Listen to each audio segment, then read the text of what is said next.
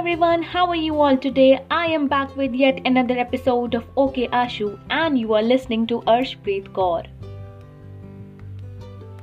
Want to grow hair like Rapunzel? You have come to the right place. Every girl, also myself, dreams for long, healthy, that gorgeous hair. But it can be a real struggle. Sometimes it takes months, other times it can take years to grow your dream length. And let's be real, does anyone has that level of patience to wait for years? Well, I don't. But I also know anyone of us don't. So I am gonna be guiding you towards your dream length journey. So basically, I have combined all those things which helped me covering my hair journey really well. So without wasting another minute, let's get into the episode. Let's just start with basics. Identify your hair type. Now the thing is, everybody is different. The products that work for me might not work for you. Personally, I have dry hair and it took me years to find out the products that work the best for me. Now I am not saying that you should try each and every product available in the market, but I do recommend switching between products every two to three months to know what works best for your hair.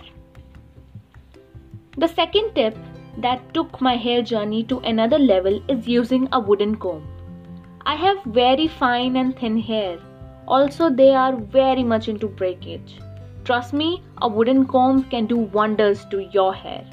It is useful in improving your blood circulation. So what you are supposed to do is flip your hair forward and start combing your hair starting from the back of your scalp.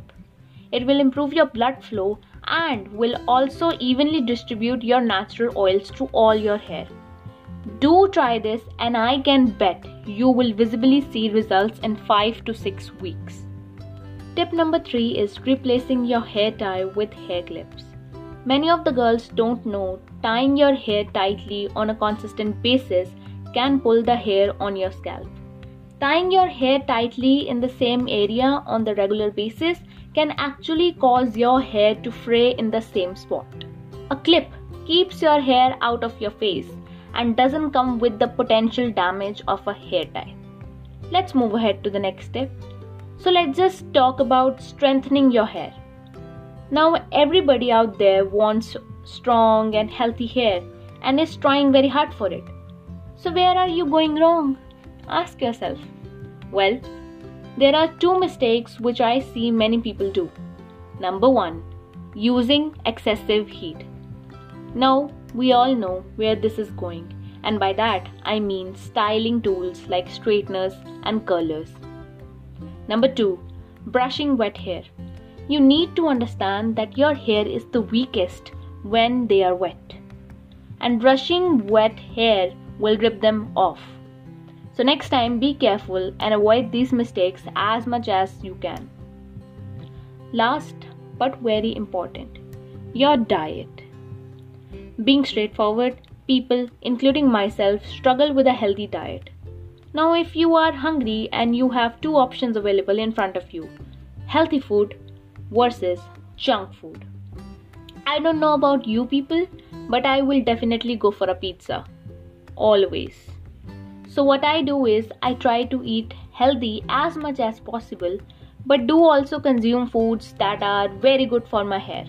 Foods that contain biotin, proteins, vitamin C, omega three are the best for your hair.